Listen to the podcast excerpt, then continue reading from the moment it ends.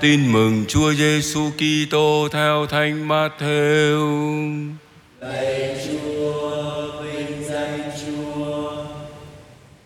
Khi ấy Chúa Giêsu phán cùng các môn đệ rằng: Khi cầu nguyện các con đừng nhiều lời như dân ngoại. Họ nghĩ là phải nói nhiều mới được chấp nhận. Đừng làm như họ, vì cha các con biết rõ điều các con cần ngay cả trước khi các con xin. Vậy các con hãy cầu nguyện như thế này. Lạy cha chúng con ở trên trời, chúng con nguyện danh cha cả sáng, nước cha chỉ đến, ý cha thể hiện dưới đất cũng như trên trời.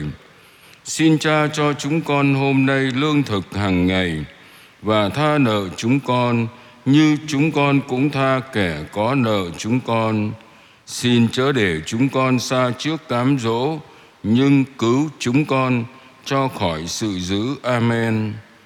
Vì nếu các con có tha thứ cho người ta những lầm lỗi của họ, thì cha các con đấng ngự trên trời mới tha thứ cho các con. Nếu các con không tha thứ cho người ta, thì cha các con cũng chẳng tha thứ tội lầm cho các con. Đó là lời Chúa. Lạy Chúa Kitô, ngợi khen Chúa.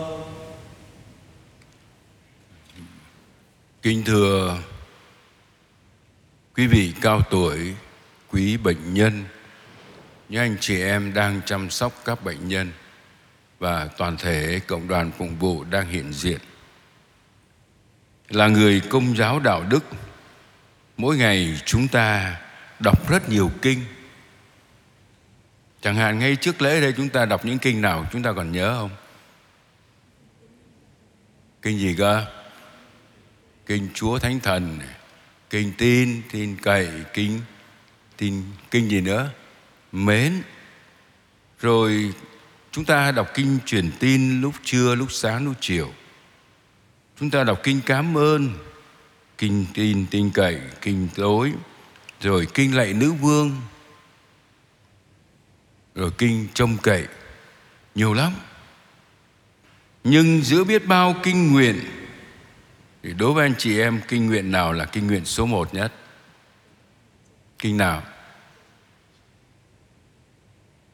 Đối với tôi, kinh lạy cha vẫn là lời kinh số một kinh quan trọng bậc nhất trong hệ thống kinh nguyện Kitô giáo. Tại sao lại gọi là kinh lạy cha là kinh số một? Thừa thứ nhất, kinh này quen thuộc trên môi miệng của Chúa Giêsu mà Ngài cầu nguyện hàng ngày. Trước khi Ngài dạy cho các môn đệ, các môn đệ xin Chúa dạy chúng con cầu nguyện. Vì thế đây là lời kinh của môn đệ Chúa Kitô. Những ai bước theo Ngài, muốn sống như Ngài, thì phải thực hiện lời kinh lạy cha. Cho nên nó có phải là số một không? Còn các kinh khác là thường là ai đặt ra, giáo hội hay chúng ta đặt ra? Thứ hai, đây là lời kinh số một. Vì đây là lời nguyện của chúng ta, là lời nguyện công khai và mang tính cộng đoàn. Điều này quan trọng. Chúng ta đâu có đọc lạy cha của con, Phải không cơ? Mà lạy cha chúng Chúng con.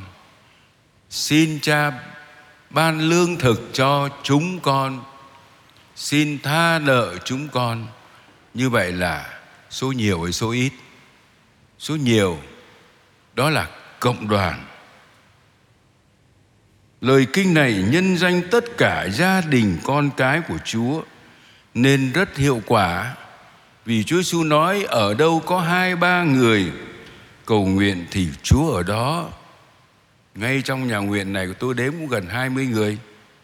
Và cuối cùng, lời kinh lạy cha là lời kinh số một vì nhấn mạnh đến sự tha thứ, mà sự tha thứ chính là đỉnh cao của tình yêu và của luật yêu thương đứng trên mọi luật khác hai chữ tha thứ thật ngắn đấy nhưng đường đi của nó thật dài, nhưng phải thực hiện nếu không thì tôi không thể gọi chúa là cha của tôi được tuyệt vời thay các mầu nhiệm hàm chứa trong những ý nguyện lời kinh, lạy cha đã tóm gọn hết đạo lý bởi trời Chúa Giêsu dạy chúng ta. Chúng ta cùng đọc kinh lạy cha một cách sốt sáng với nhau một lần trước khi chúng ta đọc trong kinh nguyện thánh thể. Lạy cha chúng con ở trên trời, chúng con nguyện danh cha cả sang, nước cha chỉ đến, ý cha thể hiện dưới đất cũng như trên trời. Xin cha cho chúng con hôm nay lương thực hàng ngày và tha nợ chúng con như chúng con cũng tha kẻ có nợ chúng con. Xin chớ để chúng con xa trước cam dỗ, nhưng cứu chúng con cho khỏi sự dữ. Amen.